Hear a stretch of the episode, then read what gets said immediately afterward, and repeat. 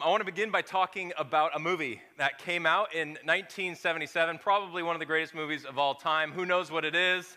Star Wars, of course, okay, 1977. This was it. It was called Star Wars, and uh, they, they weren't sure quite what to expect, if it was going to be a hit or not. The, the story goes that Lucas was even unsure if it was going to be successful. And this was the opening crawl, the famous opening crawl in 1977. This is what you would have seen in theaters at that time. Uh, real quick, do a quick shout if you were there. Were you there back in 1977? Quick shout, yes! You guys are awesome, okay? I love hearing those stories. But it blew up. I mean, people would go multiple times. It was a, a phenomenon, right?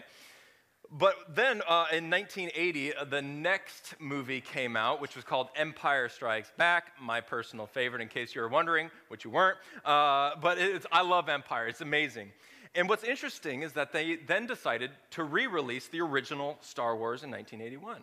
However, it had a different opening crawl. Instead of the first one in 1977, it now had the addition of the line, A New Hope. And it had above that episode four. And evidently, Lucas claims that he had this whole saga planned out ahead of time, but he wasn't sure if Star Wars is going to work out. And he, but he says a lot of things. Who really knows, right? Um, but yeah, it, it, it now had the title A New Hope. And the debate rages on what exactly is the new hope that it's referencing? What, what exactly is the hope? For instance, is, it, is the hope Luke Skywalker himself, right? This sort of figure that comes onto the scene and reignites the Jedi way and, and leads the Rebel Alliance? Or is, is the new hope like the, the new Rebel Alliance itself, the rebellion against the evil empire? What exactly is the new hope? Well, we're going to be continuing on in our sermon series talking about Jesus coming onto the scene in first century Jerusalem and Judea. And Jesus came onto the scene, and we said last week that in order to understand Jesus, you have to understand the time in which he came. And the people, especially the Israelites, the Jews at this time, were under some enormous pressures of their time. Kind of like the people in Star Wars were under some pressures. For instance, you had the, you had the Jedi Order, the group of religious sort of fanatics, and they're so uh, kind of stuck in their ways. They were considered, excuse, excuse me, considered to be legalistic. You had the Anakins of the world who were the false messiahs, right? You were the chosen one. Anyone? And, uh, and they, they had people come before and they led, you know, revolts and they uh, apparently overthrew Rome, or at least apparently, and rebuilt the temple and led, but eventually fizzled out. They were false messiahs. And then you have the oppressive weight of the empire itself. Literally, the Roman Empire in the first century, just, just causing all sorts of problems through their occupation and their oppression. It was a pressure cooker. It was a mixed bag of all sorts of things going on. And you can imagine, if you're a first century Jew and you're living under the weight of these three things, you can imagine the confusion and maybe even the, the sense of hopelessness. False messiahs. You have a foreign occupier in your land. You have, you have no hope. What is there to hope in? Where is God, you might be asking? You may be waiting and watching, trying to discern what God is up to, but it seems like there is no hope. Maybe you've even felt this way as you live today. Maybe you're like, man, what is God up to? I just am having a hard time seeing it. Well, today we're continuing, like I said, in our uh, sermon series simply titled Jesus with the tagline, A Message for All. Last week we set out to begin to sort of peel back the layers of all of the noise and all of the messaging that's been put on top of Jesus Christ.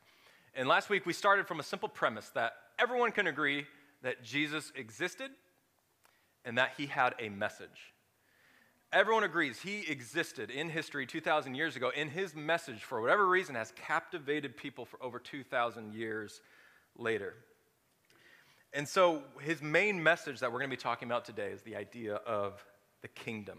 Uh, we're going to be in Matthew chapter 4 today. If you have your Bibles, I encourage you to, to turn there if you like. You can always Google it on your phones, and it'll be on the screens. But do get this in front of you uh, if you could. Matthew chapter 4, beginning in verse 12. Last week, we talked about how, in order to understand Jesus, you also have to understand who he was predicted to be. Because people had all sorts of expectations about who he was.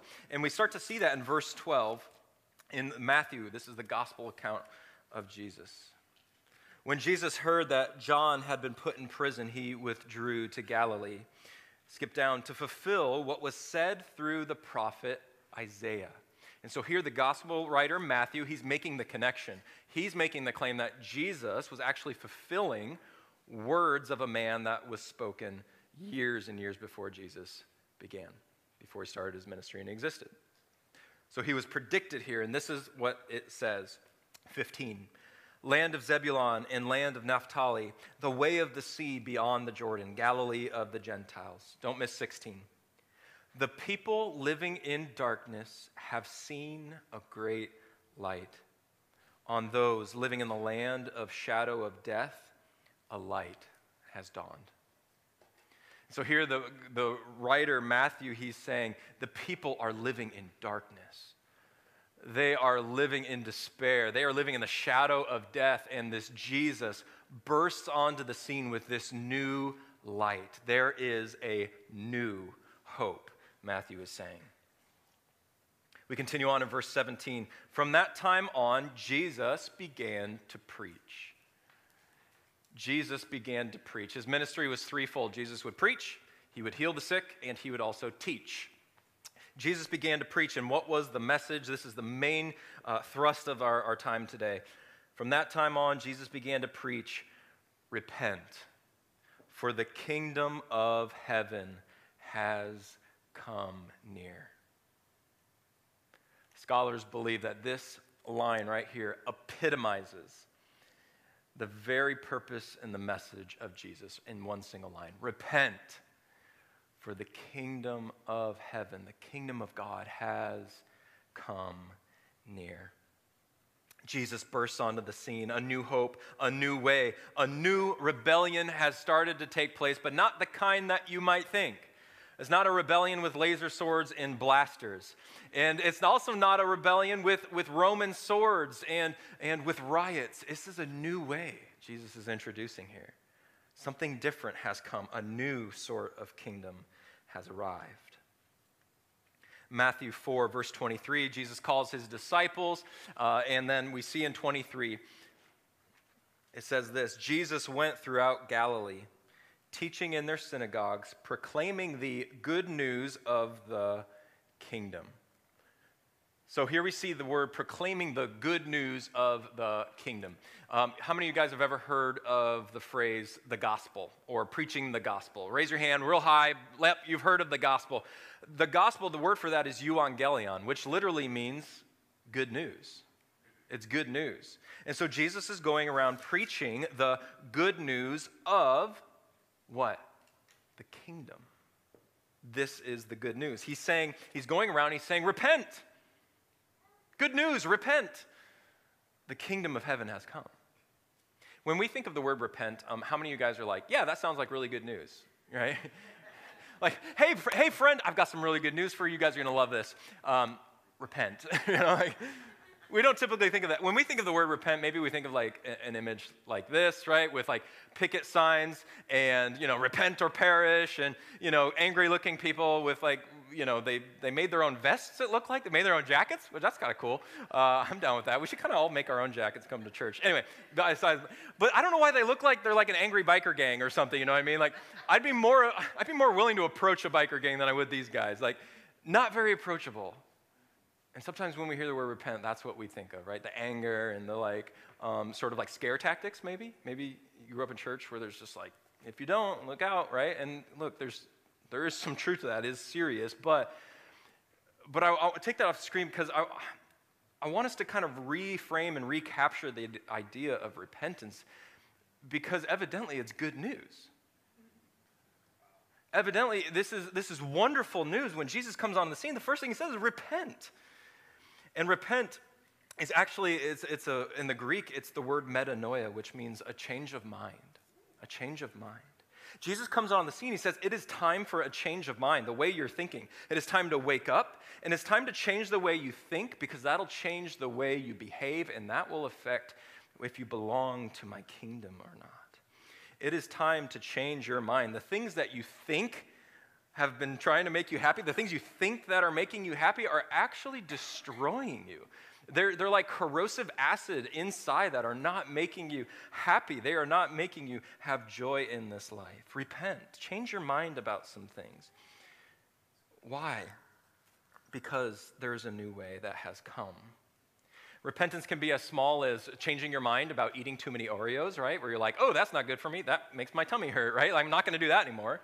But it can be something as serious as like changing your mind about a toxic relationship with a boyfriend or girlfriend. You're arguing all the time. You say things you regret. You know it's not good. You know it's, it's, it's toxic. It's not good for your soul. It's not healthy. You know it's not going to last, right? And when you finally come to that realization where you change your mind and say, This is not what I'm supposed to be doing, man, how much freedom is there when you finally repent and change your mind and go a different direction, right?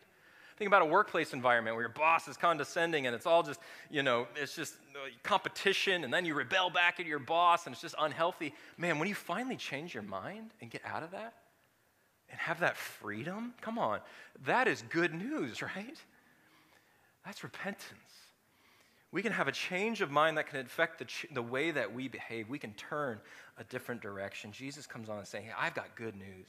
Jesus' good news is repent man, we need to not shy away from this. Even if we've been walking with Jesus for years, we can't shy away from the, the idea that repentance is good news. Man, we need to let God change our minds over and over and over again. We must be constant lifelong learners to be people of the kingdom of God. Why? This is where it gets serious. It's not just, you know, changing your mind about sin, but repentance. Repentance is how we enter the kingdom of God. That's how we get in. It's through repentance. Scripture says that re- repentance is how our sins can be wiped out, says in Acts. Repentance is how we can uh, be enabled to bear fruit in this world and not be cast out because we aren't bearing any good things in this world. In John chapter 3, verse 5, listen to Jesus' words. Jesus answered, Very truly, I tell you, no one can enter the kingdom of God unless they are born of water and the Spirit. You have to be born again, Jesus says, to be a part of the kingdom. And that's done through repentance. This beautiful act of repentance, of finally saying, God, I'm going to let you change my mind. The things that I think are right, the things that I've been dabbling in, the sin that I've been um, experimenting with, I'm changing my mind. It is no longer good. I want to follow your way. Your way is now better. That's a beautiful message. And that is how we have a regenerated spirit when we finally say, God, forgive me of that. I'm ready for a new life and a new way. This is good news. Um, most of us, when we think of the word gospel, this is the sort of gospel that we've heard about, right?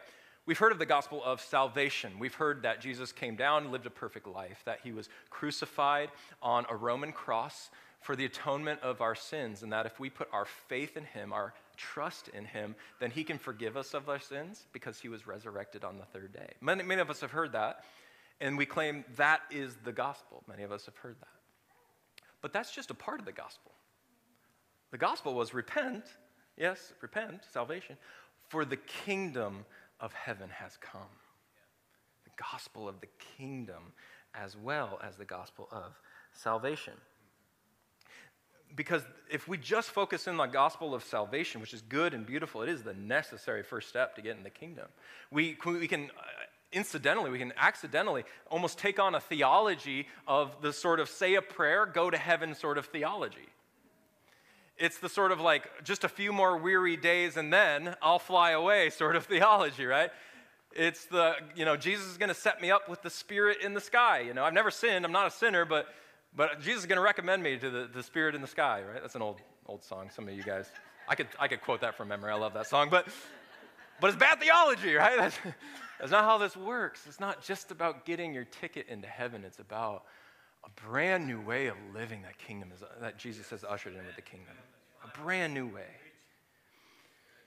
And here, Again, we can't neglect the second part. Matthew 4 17, repent for the kingdom of heaven is near, the good news of the kingdom. Okay, so let's dive into this kingdom with the remainder of our time. Let's zero in on this if we could. What on earth is all this kingdom business? Uh, Jay, Pastor Jason has preached so many good sermons on kingdom. I love it. Um, a couple weeks ago, he talked about the kingdom in contrast to Babylon, which is such a good message. I also recommend, we did a Beatitude series a number of years ago. Go back and watch that first message in the Beatitude series. So good on kingdom. Um, but this is what kingdom is. Throughout Scripture, it's, it's named many different things. There's lots of different ways that the kingdom is described. Uh, for instance, in Mark, it's called the kingdom of God. Matthew, kingdom of heaven. Uh, in 2 Peter, this is interesting. It's called the eternal kingdom. And then I saved my favorite for last. I love this one. The kingdom of the Son he loves in Colossians. How good is that? What kingdom are you a part of? What, what's, what's your deal? What, what nationality are you? Oh, I belong to the kingdom of the Son he loves. I get tingles just saying that. You know, I mean, you guys are like, you're weird, okay? But I think that's cool, all right? Whatever. Moving right along. A definition from Ken here. This is what a kingdom is, if you want to follow along in your worship guides as well. Uh, kingdoms are where, and again, keep, keep Jesus in mind. Keep Jesus in mind as I read this. Kingdoms are where specific rulers exert their authority and establish a culture that is governed by the rules that reflect the values of the ruler. And in turn, affect the quality of life of those in the kingdom. So, what is Jesus' kingdom based on this definition? I mean, we have a specific ruler, that's King Jesus. He exerts his authority and he establishes a culture. That's us, that's the church. The culture that's governed by the rules that reflect Christ's values. What are Christ's values? Love, holiness, grace, forgiveness, right? That's who the church is. We live in the kingdom. And in Scripture, um, the kingdom of God is often contrasted with other kingdoms, like the kingdom of the air, which is said to be the, the rule and dominion of the literal devil. Like that, that the idea is that like the devil has some sort of dominion over this earth, over the world. And contrast that, for instance, with the kingdom of Babylon, like I mentioned, of religion and politics. There is a new kingdom that has come. But I want to just kind of zero in as we, as we can with our time. I want to zero in on and ask the question who is this kingdom for? When Jesus came, who was he inviting into this kingdom? I want to just kind of narrow in on that, if we could, for the rest of our time here today. And I think to get a proper understanding of that, let's see who Jesus decided to share this gospel, this good news with first. Matthew chapter 4, verse 23 now. Verse 23. Uh, Jesus went throughout Galilee, teaching in their synagogues, proclaiming the good news of the what? Kingdom, and healing every disease and sickness among the people. News about him spread all over Syria, and the people brought to him all who were ill with various diseases, those suffering severe pain, the demon possessed, those having seizures and the paralyzed, and he healed them. Large crowds from Galilee, the Decapolis, Jerusalem, Judea, and the region across the Jordan followed him. So, who are some of the first people that Jesus is proclaiming this good news to? It's the sick, the hurting, the literal demon possessed. And Jesus is saying, Yeah, let's, let me heal you.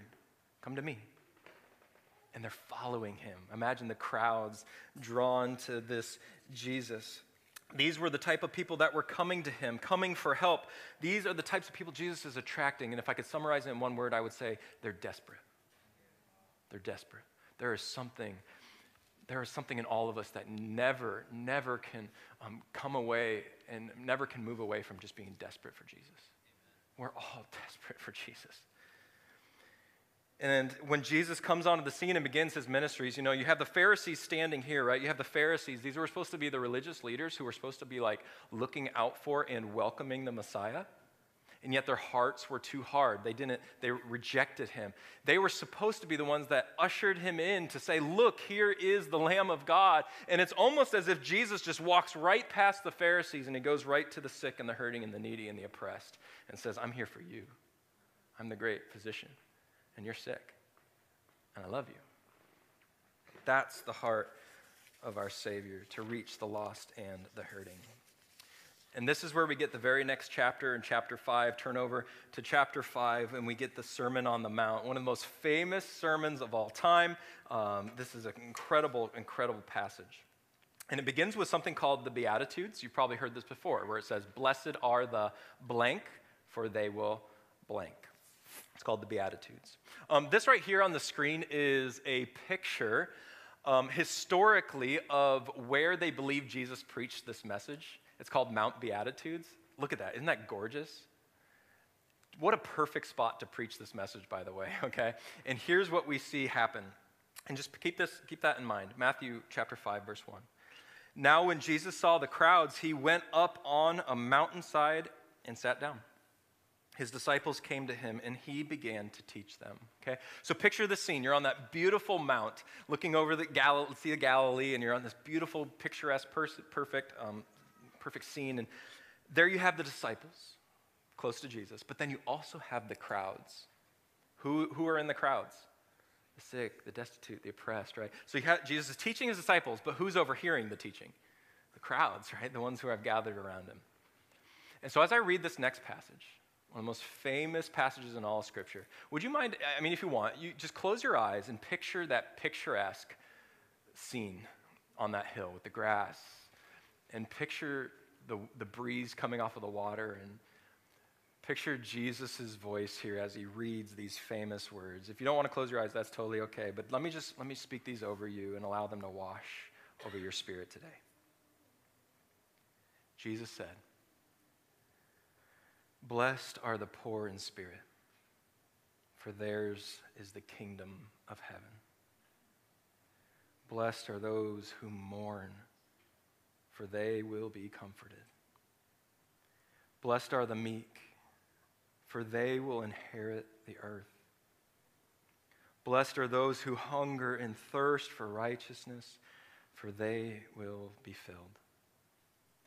Blessed are the merciful, for they will be shown mercy. Blessed are the pure in heart, for they will see God. Blessed are the peacemakers, for they will be called children of God. Blessed are those who are persecuted because of righteousness, for theirs is the kingdom of heaven. Blessed are you when people insult you, persecute you, and falsely say all kinds of evil against you because of me. Rejoice and be glad, because great is your reward in heaven, for in the same way they persecuted the prophets who were before you. Amen and amen. Could you picture Jesus saying that on that beautiful Mount Beatitude? Picture him saying it to that crowd that are at his feet and the heart and the compassion of the Savior coming across there. I think when we're tempted, or when we read these Beatitudes, I think we're tempted to almost take them as, as instructions for us, right? It's almost like, wait, so are you saying that in order for me to be blessed, that I have to now, you know, become poor, or I have to have something to mourn? Is that is that what you're saying, right? And, and we read these lists, and they don't necessarily seem like really good conditions to be in, poor in spirit. Like, rarely do we wake up in the morning and we're like, boy, I hope something happens to me that, that causes me to mourn, you know? Or I hope persecutions come in my way, right? So it's interesting that Jesus calls them blessed. And what I think Jesus is doing here is he's taking those that society has said are unblessable, those who are down and out, those who the kingdom, you know, they would say, doesn't belong to such as these. And Jesus is saying, no, no, no, no. The kingdom has come for even these. The kingdom belongs to even these people who are in these conditions. I love the way that Dallas, Dallas Willard, a famous theologian, wrote it in The Divine Conspiracy. Uh, follow along with this. It's a little thick, but I love this quote. The Beatitudes, in particular, are not teachings on how to be blessed they are not instructions to do anything. They do not indicate conditions that are especially pleasing to God or good for human beings. They are explanations and illustrations drawn from the immediate setting of the present availability of the kingdom through personal relationship to Jesus. They single out cases that provide proof that in Him, the rule of God from the heavens truly is available in life circumstances that are beyond all human hope. How good is that, right? The Beatitudes are saying, like, look, see these people? These who are gathered around me, the kingdom of heaven is available to them, and even they can be blessed because of the promise that it provides. What a message. Simply put, those in the Beatitudes aren't blessed because of their condition. Rather, they're blessed because of the promise of the kingdom and what it affords them. Through the kingdom, they can too be called happy, be called blessed. So just imagine that.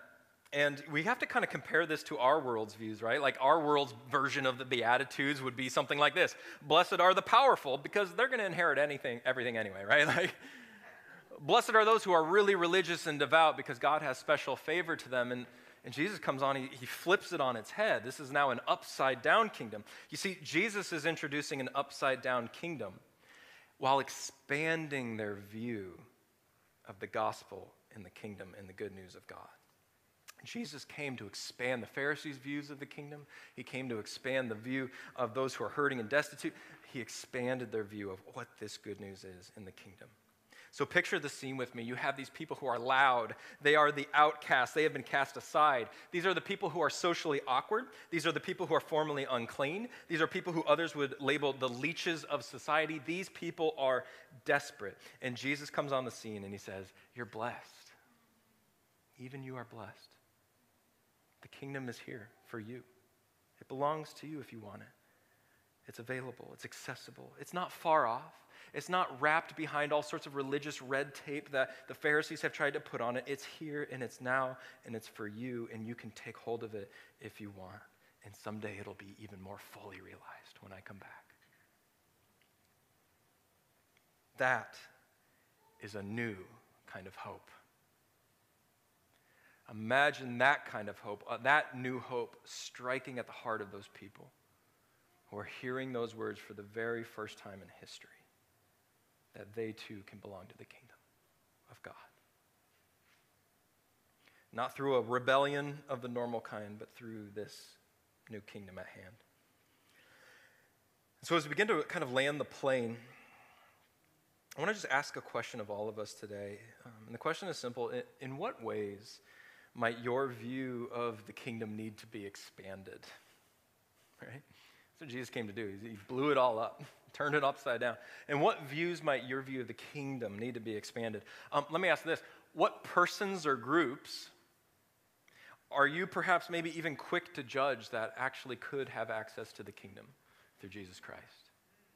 Maybe it's the people on the opposite aisle of the political spectrum, or maybe it's people that you're, you're just quick to judge. Maybe it's people who are wrapped up in some sort of sinful behavior that you don't approve of. Whatever it is, in what ways might Jesus be expanding your view of the gospel to even include them should they come to him?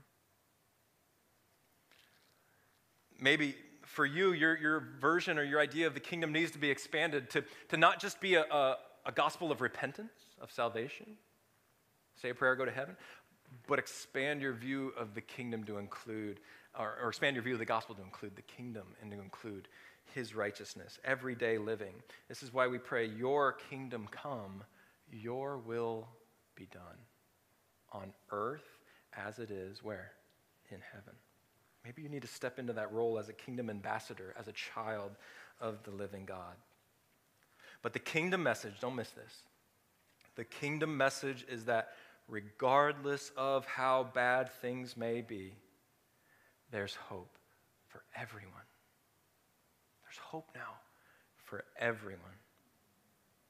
If you're here today and you're feeling hopeless, and I'm going to invite the worship team to come on forward. If you're here today and maybe you've been disillusioned by, by religion or by the church in the past, or you've been disillusioned by church leaders, and maybe you're, you're, you know, you're wondering like those, those Jews in the first century, you're like, are we ever going to figure it out? Are we ever going to get it right? And, and maybe for you, you just need to be reminded that Jesus calls you to blessed because of the kingdom.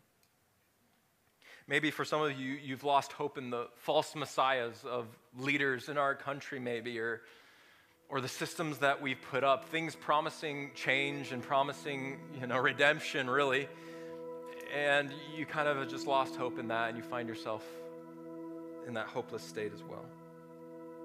Maybe Jesus is calling you blessed today because of the kingdom.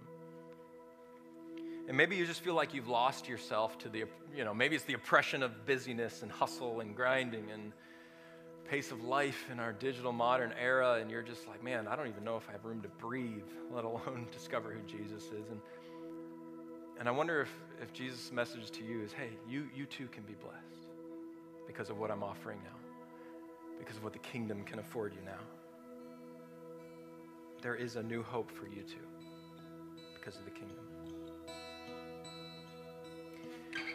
So, one of the exercises that we're going to do is on your worship guide, we're going to have you uh, just attempt to kind of write your own beatitude. On the bottom of it, it says, Blessed are blank, for they will blank. And we encourage you in, in a moment here after I'm done to just write your own beatitude in light of Jesus in the kingdom. And who are those people or groups of people that somebody on the human scale would say are nothing? No good, not blessed.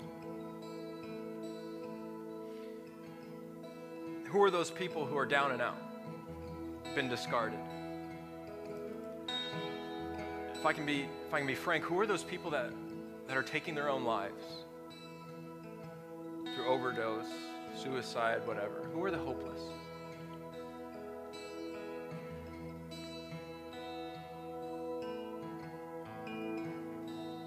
Maybe for some of you in this crowd, you're, you're like, I don't know how to begin to write my own beatitude. I, I don't even know if I'm a disciple of Jesus yet. I don't, as I'm hearing those words. But maybe you're, maybe you're in the surrounding crowd. Maybe you're hearing some of these words in new ways, fresh for the first time. And maybe, maybe you're like, I'm, I'm the one who's hopeless today. I'm the one who has despair in my heart who's confused by the world. Maybe, maybe for you, maybe you just need to receive the words of Jesus that he too can call you blessed because of this new kingdom reality.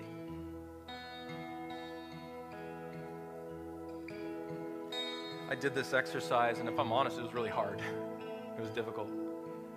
And I came up with a list of like five, and I can't share them all, but I just, uh, if I'm vulnerable, I want to just share one that I wrote down. Um,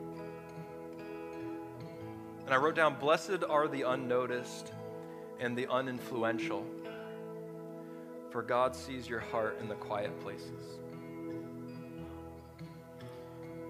Those who, you know, where it seems like today it's all about power and prestige and influence and notoriety and be unique and make your own way and pave your own path, you know, and then there's this group of people who are like, I don't have influence. But who would you put in that category? Again, Dallas Willard wrote The message of the kingdom is precisely that all of those human beings, all that human beings regard as unblessable, are not unblessable if they enter into the kingdom. So, who would you put first on your list if you wrote your own beatitude? Who would you put on the list during our time? And Jesus, um, let me just spoiler alert, he did a pretty darn good job with his list. It's, it's genius, but but how would you get specific about it? Who would you put on the list? Let me ask it this way Who are the most hopeless in our society? Who are the ones that have been cast aside? That can now be called blessed in light of the kingdom.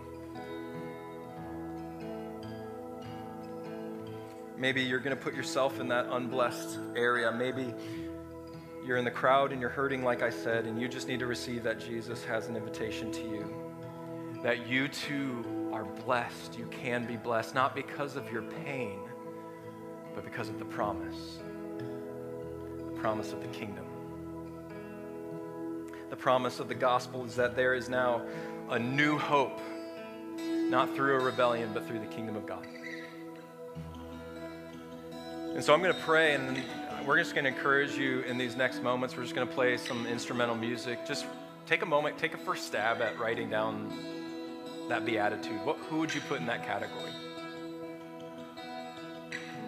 And again, if, if you're here today and you just need the hope of Jesus for yourself, that's okay too. You can even put your name on there too. And repent. Repent. That's good news. You too can have the kingdom that is at hand.